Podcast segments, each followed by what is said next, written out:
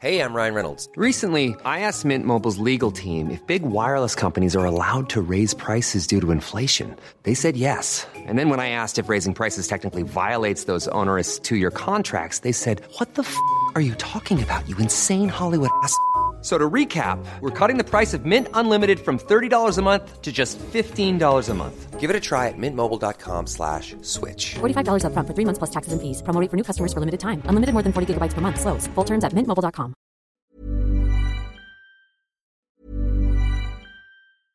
Ready to pop the question? The jewelers at BlueNile.com have got sparkle down to a science with beautiful lab-grown diamonds worthy of your most brilliant moments. Their lab grown diamonds are independently graded and guaranteed identical to natural diamonds, and they're ready to ship to your door. Go to Bluenile.com and use promo code LISTEN to get $50 off your purchase of $500 or more. That's code LISTEN at Bluenile.com for $50 off. Bluenile.com code LISTEN. Hey there, it's Michelle Norris. I'm host of a podcast called Your Mama's Kitchen. When I travel, I'm usually looking for a way to find a taste of home when I'm not at home. And one of the things I love to do when I am at home is entertain. And Airbnb allows me to do that. When I was in California recently, I rented a house that had a great kitchen. And when we were sitting around the table, we we're all thinking, we're in someone else's house. Someone could be in all of our homes as well. If you have a home, but you're not always at home, you have an Airbnb. Your home might be worth more than you think. Find out how much at airbnb.com/slash host.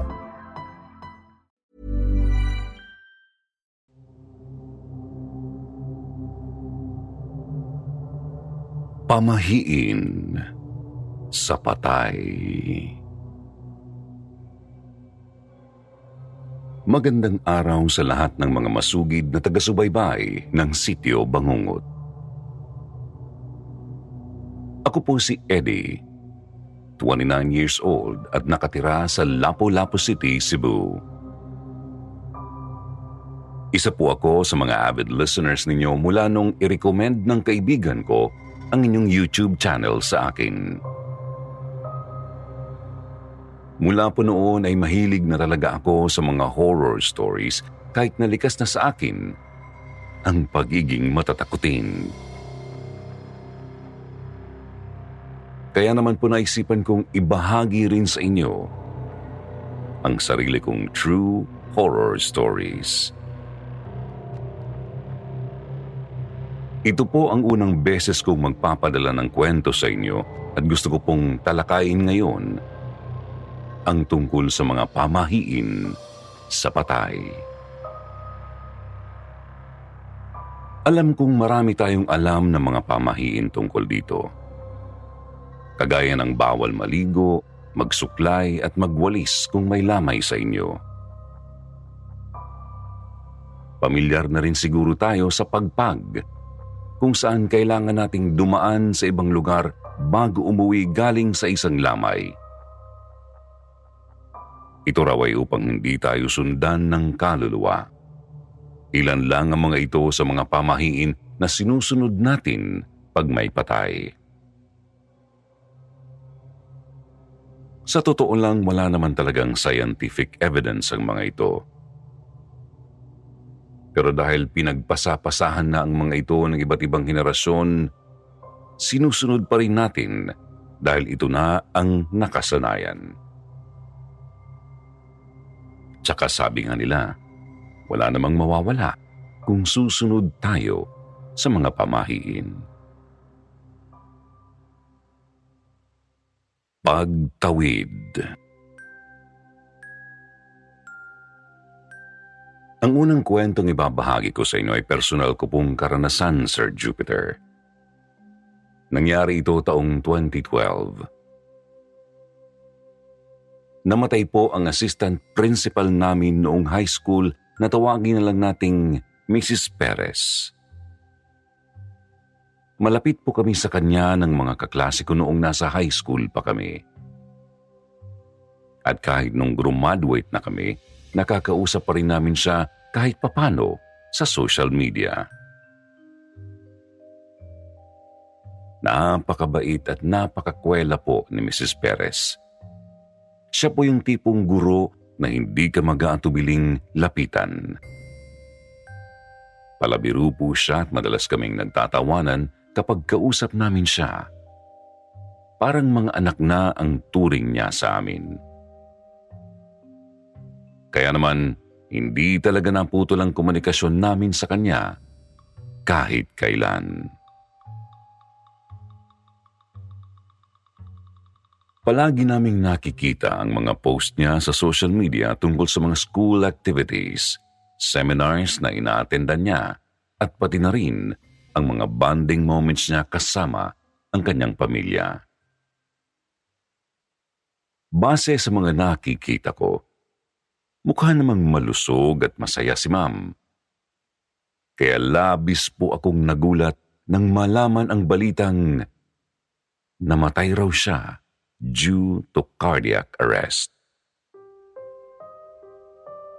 Inannounce ito ng isa sa kanyang closest relative at nalaman ko ang balita sa GC namin ng batchmates ko. Lahat kami ay hindi makapaniwala sa nangyari. Ang ilan sa amin ay napaluha. Kabilang na ako dahil talagang malapit ang loob namin kay Mrs. Perez. 40 years old pa lang siya noon at naniniwala kaming may mas malayo pa siyang mararating sa buhay. Agad kaming nagdesisyong pumunta sa lamay niya sa unang gabi pa lang. Nagsilbi na rin yung mini-reunion namin dahil karamihan sa amin ay dumating talaga ng gabing yun. Punong-puno ang funeraria dahil iba't ibang batch ang dumating para makiramay. Sa dami ng tao ay sa labas ng funeraria na kami umupo ng mga former classmates ko. Napag-usapan namin ng mga masasayang memories namin kasama si Mrs. Perez. Ni hindi na namin namalayan ng pagtakbo ng oras kaya almost 12 midnight na kaming nakauwi. Kinabukasan ay nagising ako sa isang balita na namatay raw ang kapitbahay naming si Mang Ramon. Pareho sila ng ikinamatay ni Mrs. Perez. Cardiac arrest din ang kanyang cause of death. Medyo malapit lang ang bahay nila sa amin at magkaibigan sila ng papa ko. Kilala ang pamilya ni Namang Ramon sa aming lugar dahil may kaya sila at sobrang matulungin sa mga mahihirap. Sa katunayan, ilang beses nang hinikayat ng mga kapitbahay namin si Mang Ramon na tumakbo bilang isang kagawad o di kaya'y konsihal. Pero wala raw talaga sa isip niya ang politika. Gusto lang niyang tumulong at wala siyang inaasahang kapalit sa tulong na kanyang ibinibigay. Ang Diyos na raw ang bahala. Dahil dito ay mas lalo lang namin siyang hinangaan. Sir Jupiter nagmistula pong fiesta ang burol ni Mang Ramon. Napakaraming tao ang nagbuntaw pang makiramay Pati mga taga-kabilang barangay na nakakakilala sa kanya ay dumayo rin sa lugar namin. Napakaraming pagkain ang inihanda at isa ang mama ko sa mga kinuha nilang kusinera. Kilala kasi si mama sa lugar namin dahil sa galing niyang magluto. Sa unang gabi pa lang ng lamay niya, ay nagpunta na doon sina Papa pati ang mga kapatid at pinsan ko. Ako lang po ang naiwan sa bahay dahil pinagbawalan ako ng mga magulang ko na sumama. Mayroon daw kasing pamahiin tungkol sa pagtawid sa pagitan ng dalawang lamay. Kailangan muna daw na mailibing si Mrs. Perez bago ako pumunta sa lamay ni Mang Ramon. Malas raw kung hindi ko susundin ang pamahiin na ito. Sa totoo lang po, hindi naman talaga ako gaanong naniniwala sa mga pamahiin. Pinaniniwalaan ko lang ang mga bagay na mayroong definite explanation at basis.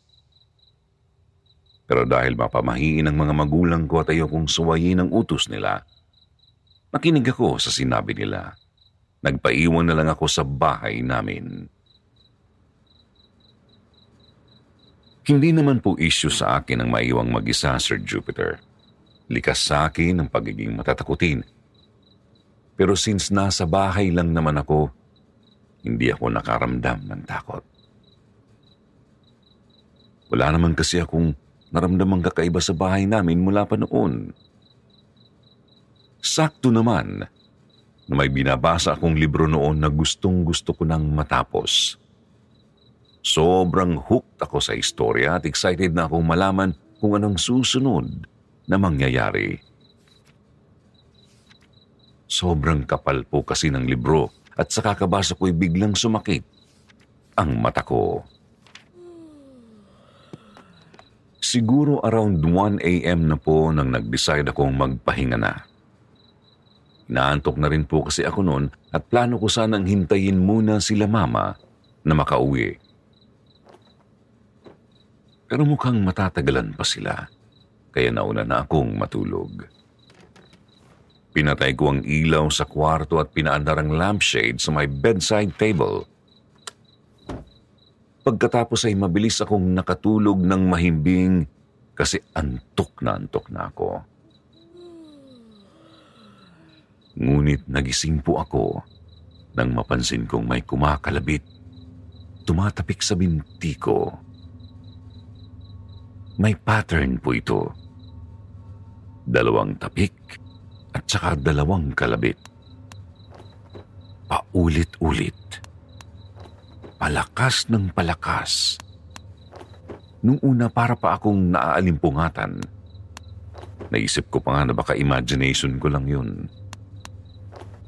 Nakapikit lang ako sa loob ng ilang segundo at hinayaan kong mag-register sa utak ko ang nangyayari.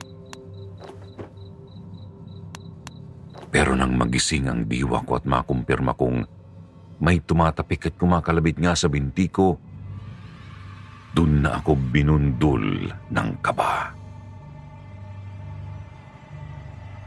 Sir Jupiter, hindi ko alam kung ano ang gagawin ko sa mga oras na yun. Mariin kong ipinikit ang mga mata ko. Pero patuloy ko pa rin nararamdaman na may tumatapik at kumakalabit sa binti ko.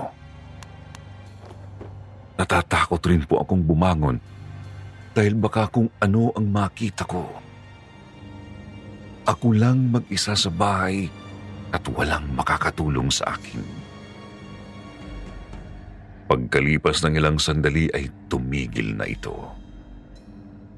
Medyo kumalma ako kahit papano at kinumbinsi ko na lang ang aking sarili. Nagguni-guni ko lang yun. Matutulog na sana akong muli nang biglang nanlamig ang buong katawan ko. Bigla kasing may humila sa kumot ko dahilan para mahulog ito sa baba ng kama. Sa point na yun ay bumalikwas na ako ng bangon at napasigaw sa takot. Iginala ko ang aking paningin sa paligid ng kwarto pero wala akong makitang kahit na sino. Bumangon po ako at inabot ang aking cellphone para i-text si ate at pauwiin na sila. Pero napahinto ako sa ginagawa ko nang may narinig akong naggigitara sa may sala. Tumindig po ang aking balahibo, Sir Jupiter. Wala po kasing kahit isang gitara sa bahay namin at wala sa pamilya namin ang marunong maggitara. Pero ang mas nagpatindi ng takot ko ay ang realisasyon na pamilyar sa akin ang tugtog na aking naririnig. Ito po ay isang bisayang kundiman song na madalas tinutugtog ni Mang Ramon pag nag-iinuman sila ni Papa sa amin. Naalala ko rin po na kahapon lang bago siya namatay Nag-inuman pa sila sa amin dahil birthday ng pinsan ko. Tinanong pa nga ako ni Mang Ramon kung saan daw po ako pupunta at nasabi ko sa kanya na pupunta ako sa lamay ng dati naming assistant school principal. Naikwento ko rin sa kanya ang ikinamatay ni Mrs. Perez at naalala ko ang sinabi ni Mang Ramon sa akin. Di mo talaga mahuhulaan kung gaano kahaba ang buhay ng isang tao kahit gaano ka pakalakas at kalusog, pag panahon mo na, wala ka talagang magagawa upang pigilan ang kamatayan. Nakakapangilabot po, Sir Jupiter. Para kasing may premonition na siya sa kamatayan niya kahapon pa lang. Patuloy ko pa rin naririnig ang tunog ng gitara habang tumatagal ay mas lalo akong kinakabahan. Mabilis akong nag-send ng message kay ate pero offline siya. Naisip kong puntahan na lang sila sa lamay. Pero naalala ko ang pamahiin tungkol sa pagtawid ng lamay. Saka kung pupuntahan ko naman sila, ibig sabihin kailangan kong lumabas ng kwarto at natatakot ako sa posible kong makita sa may sala namin. Kung kayo po ang nasa sitwasyon ko, anong gagawin niyo? Tatapangan niyo ba ang sarili niyo at pupunta kayo sa lamay? O mananatili na lang kayo sa kwarto kahit nakakapangilabot ang tunog ng gitara na naririnig niyo? Tsaka pamilyar po ba kayo sa pamahiin na ito? Sa tingin ko po kasi hindi ito isa sa mga common na pamahiin sa patay. Pero sabi ni na mama, sinusunod daw nila ito mula pa noon. May experience na po ba kayo kung saan kailangan yung mamili sa pagitan ng dalawang burol? Mabalik po tayo sa aking kwento. Hindi ko po talaga nakayanang lumabas ng kwarto. Ang ginawa ko na lang, pinaandar ko ang ilaw at isiniksik aking sarili sa pinakadulong bahagi ng kama. Nagtalukbong rin ako ng kumot na parang bata Naglagay rin po ako ng headset sa aking tenga at nakinig ng upbeat music. Patuloy ko lang chine-check ang cellphone ko kung kailan mag-online si ate. Siguro po umabot rin sa isa't kalating oras ang paghihintay ko bago niya nabasa ang message ko. Nung una pa nga ay ayaw niyang maniwala. Pinagluloko ko raw siya. Mahilig kasi akong mang-prank kaya kung minsan hindi na siya naniniwala sa akin. Pero nung tinawagan ko siya at narinig niya ang takot sa boses ko, naniwala na siya sa sinasabi ko. Mabilis pong umuwi si ate at ang pinsan ko. Dumiretso agad sila sa kwarto ko upang kumustahin ako. Tinanong ko sila kung may nakita ba sila sa sala. Pero wala naman daw. Wala rin daw silang narinig na tunog ng gitara doon. Sinamahan na lang po nila ako sa pagtulog. Kinaumagahan ay kinuwento ko kina mama at papa ang nangyari. Pareho po silang pinangilabutan sa sinabi ko, lalo na si papa, na malapit na kaibigan ni Mang Ramon. Mula noon ay hindi na nila ako iniwang mag-isa sa bahay. Ipinagdasal ko rin ang katahimikan ng kaluluwa ni Mang Ramon at ipinaintindi sa kanya ang rason kung bakit hindi ako nakapunta sa lamay. Baka kasi hindi niya nagustuhan na ako lang sa pamilya namin ang hindi pumunta sa lamay niya. Pero sa huling gabi po ng kanyang lamay ay nakapunta na rin ako dahil inilibing na si Mrs. Perez. Maraming taon na ang nakakalipas mula nung nangyari ito. Pero tuwing naaalala ko ito ay nanunumbalik sa akin ang takot. Hanggang ngayon po ay pinagdarasal ko pa rin ang kaluluwa ni Mang Ramon at pati na rin ni Mrs. Perez. Naway tahimik na ang kanilang mga kaluluwa.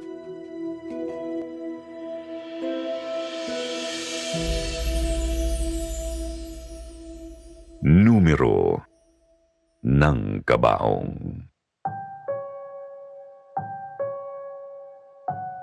Ang susunod na kwentong ibabahagi ko sa inyo ay nangyari taong 2015. Hindi ko po sariling karanasan ito. Nakwento lang ng kapitbahay namin na si Aling Mercy. Bago pa man nauso ang Marites, Kilala na po siya bilang isa sa mga chismo sa aming lugar. Halos alam niya ang kwento ng buhay ng mga kapitbahay namin. At pag nanggaling na sa bibig niya ang istorya, asahan mong may dagdag at bawas na. Mabait naman po si Aling Mercy. Matulungin siya at mabilis lapitan. Sadyang matabil lang talaga ang kanyang dila kaya madalas siyang napagsasabihan ni Mama. Matanda ng limang taon si Mama sa kanya at malaki ang respeto ni Aling Mercy kay Mama. Sa kanya po namin nalaman yung pamahiin tungkol sa numerong matatagpuan sa ilalim ng kabaong. Pag tinayaan mo raw ito sa loto, malaki ang tsansa mong manalo.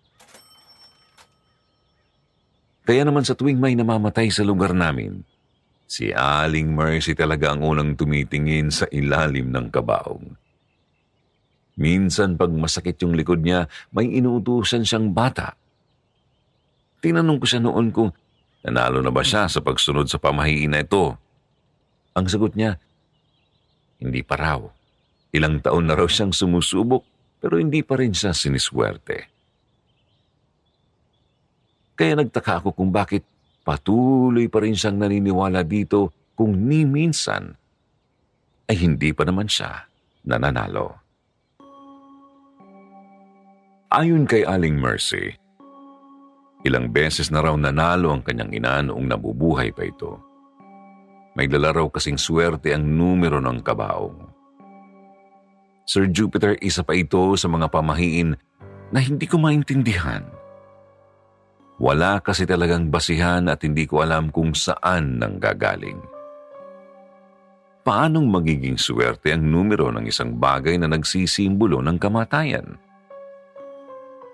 Gayon pa man hinayaan ko na lang siya kung ano ang gusto niyang paniwalaan. Sabi ni na mama at papa narinig na raw nila ang tungkol sa paniniwalang ito sa kanilang probinsya. May mga narinig na rin silang sinuwerte dahil dito. Pero kahit kailan ay hindi pa nila ito nasusubukan dahil natatakot sila. Pero si Aling Mercy ang tipo ng taong naniniwala sa swerte. Kung ano-anong pampaswerte na nga ang binil nito eh, kahit na ano na pwedeng mag-attract ng pera, ay talagang papatulan nito. Kaya naman nung namatay ang kumare niya na si Aling Tessie, hindi na kami nagtaka. Nang si Aling Mercy ang unang-unang kumuha sa numero ng kabaong. Biniro pa nga siya ni na mama kasi mas inuna pa niya ang pagkuha dun sa numero bago ipagluksa ang kanyang kumare. Nung time na yon natawalan kami sa kanya. Hindi talaga namin naisip na mananalo siya kasi lagi naman siyang natatalo. Ang hindi namin alam. May ibang teknik pala na naisip si Aling Mercy sa pagkakataong iyon. Tinayaan lang niya ang unang tatlong numero sa swertres. Pumusta po siya ng malaki. Sir Jupiter at lahat kami ay nagulat nang manalo siya ng malaking halaga. Tuwang-tuwa si Aling Mercy dahil sa wakas, pagkatapos ng maraming taon ng paniniwala niya sa pamahiing ito, nanalo na rin siya. Nakita pa nga namin nang yakapin niya ang kabaong ni Aling Tessie at paulit-ulit na nagpasalamat dito. Maraming maraming salamat sa tulong mo, kumare. Alam na alam mo talaga kung gaano ko kailangan ng perang to. Utang na loob ko ito sa kaluluwa mo. Aniya, habang yakap-yakap ang kabaong ng kanyang kumare. Pagkatapos mailibing ni Aling Tessie, kapansin-pansin na tila mas naging komportable ang buhay ni Aling Mercy at ng kanyang mga anak. Nasundan ng nasundan pa kasi ang pagkapanalo niya hanggang sa nakapagpatayo na siya ng sari-sari store at karinderya. Masaya naman kami para sa kanya, Sir Jupiter, dahil alam namin kung gaano kahirap ang buhay niya. Isang single mother si Aling Mercy mula nang nakulong ang kanyang asawa na nahuling nagbebenta ng ipinagbabawal na droga. Baon siya sa utang at kung ano-anong racket na lang ang pinapasukan para lang may pangtustos sa kanyang dalawang mga anak na nasa elementarya pa. Hindi rin po nakalimot si Aling Mercy sa kabutihan ni Mama sa kanya Ilang beses rin po kami nakatanggap ng biyaya mula sa kanya. Ngunit napansin po namin na tila nangangayayat siya. Kaya naman kinumusta siya ni Mama at tinanong kung ano ang nangyayari sa kanya. Doon na po ikinwento ni Aling Mercy ang lahat ng kanyang pinagdaraanan. Isang buwan na raw siyang ayaw patahimikin ng kaluluwa ni Aling Tessie.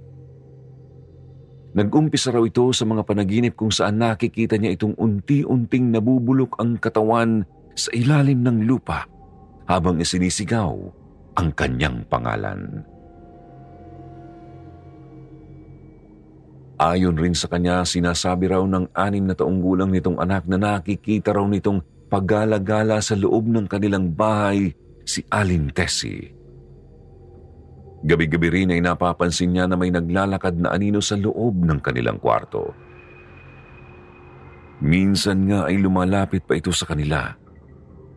Kaya niyayakap na lang niya ang kanyang mga anak at nagpapanggap siyang tulog. Isang gabi raw, habang nagsasara siya ng tindahan, narinig niya ang boses nito. Kumare! Kumare! Sigaw nito. Pero wala naman ibang tao sa paligid at hindi raw siya pwedeng magkamali. Si Aling Tessie raw talaga ang narinig niyang tumatawag sa kanya. Lumala ng lumala ang mga pagpaparamdam nito. Gabi-gabi ay nariringgan niyang may gumagalaw ng mga gamit sa sala at kusina. Minsan rin ay nagkaroon siya ng isang masamang panaginip Magkasama raw sila ni Aling Tessie sa hukay. Kaharap niya ang nabubulok at inuuod nitong mukha at paulit-ulit nitong sinabi na may utang na loob ka sa akin ng grata ka. Pagkatapos ay sinakalsa nito ng sobrang higpit. Sinubukan niyang manlaban pero nahihirapan siya hanggang sa nagising siyang hinihingal at halos mapugutan na ng hininga. Madilim pa, tulog pa ang kanyang mga anak bandang alas dos pa raw ng madaling araw. Pero napansin niya na bahagyang nakabukas ang pintuan ng kwarto nila. Nakakapagtaka dahil sigurado siyang isinarado niya ito bago natulog. Sir Jupiter, Nanlaki po ang kanyang mga mata nang makitang may nakatayo sa may sala. Nakatalikod ito pero pamilyar sa kanya ang suot nitong kulay pulang duster. Nanginig siya sa takot nang mapagtantong minumulto siya ni Aling Tessie. Hindi raw yun nagtakal dahil bigla itong naging kulay itim, tila naging isang anino at tuluyang kinain ng dilim. Hindi makapaniwala si Mama sa kanyang mga sinabi. Pero nang itanong niya kung ipinagdarasal nito ang kaluluwa ni Aling Tessie, ang sagot nito ay minsan lang daw. Kaya ipinaliwanag sa kanya ni Mama kung ano ang posibleng nangyayari. Masama ang loob ng kaluluwa ni Aling Tessie dahil tinulungan niya itong umunlad sa buhay. Pero hindi marunong tumanaw ng utang na loob si Aling Mercy at ni hindi man lang siya nakukuhang ipagdasal. Kaya naman mula noon araw-araw nang ipinagdarasal ni Aling Mercy ang kaluluwa ng kanyang namayapang kumare. Regular rin siyang nag-aalay ng misa para dito. At madalas rin niyang dinadalaw ang puntod nito sa sementeryo. Kalaunan ay padalang na ng padalang ang mga pagpaparamdam nito sa kanya. Hanggang sa tuluyan na talaga itong nawala. Hindi na kasing swerte ng dati si Aling Mercy pero mas sinisipagan niya ang pangangasiwa ng kanyang maliit na negosyo. Naniniwala kasi siyang regalo ito ng Diyos sa kanya sa tulong na rin ng kaibigan niyang si Aling Tessie. Kayo mga kasityo bangungot, pamilyar ba kayo sa pamahing ito? Kung oo, naniniwala ba kayo na kaya nga nitong magdala ng swerte? Higit sa lahat, naniniwala ba kayo sa swerte at malas? Babasahin ko po ang mga komento nyo ha para malaman ko kung ano ang opinyon nyo sa pamahiing ito. Sir Jupiter, maraming salamat po sa pagkakataong ibinigay niyo sa akin para maibahagi ang aking true horror stories. May ibang mga kwentong katatakutan pa akong ibabahagi pero sa susunod ng pagkakataon naman. Sana'y nagustuhan niyo po ang dalawang kwentong ibinahagi ko ngayon. Muli, maraming salamat at God bless sa ating lahat.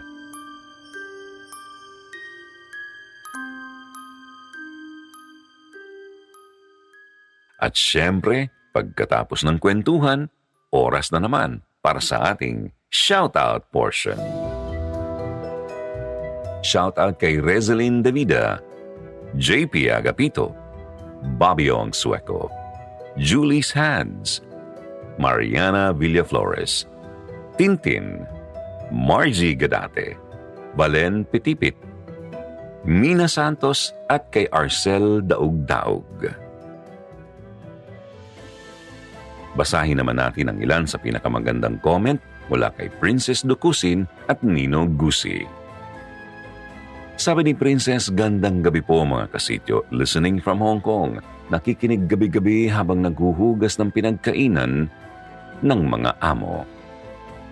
Sabi naman ni Nino, pa-shout out from Jeddah, Saudi Arabia.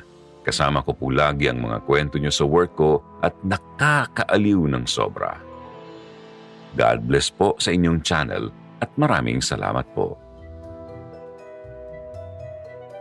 Sa mga hindi nabanggit, huwag pong magalala. Sa susunod, kayo naman. Huwag pong kalimutang mag-reply sa ating shoutout box na nasa comment section para ma-shoutout ang inyong mga pangalan. Muli po mula sa bumubuo ng Sityo Bangungot, ito ang inyong likod. Jupiter nagpapasalamat.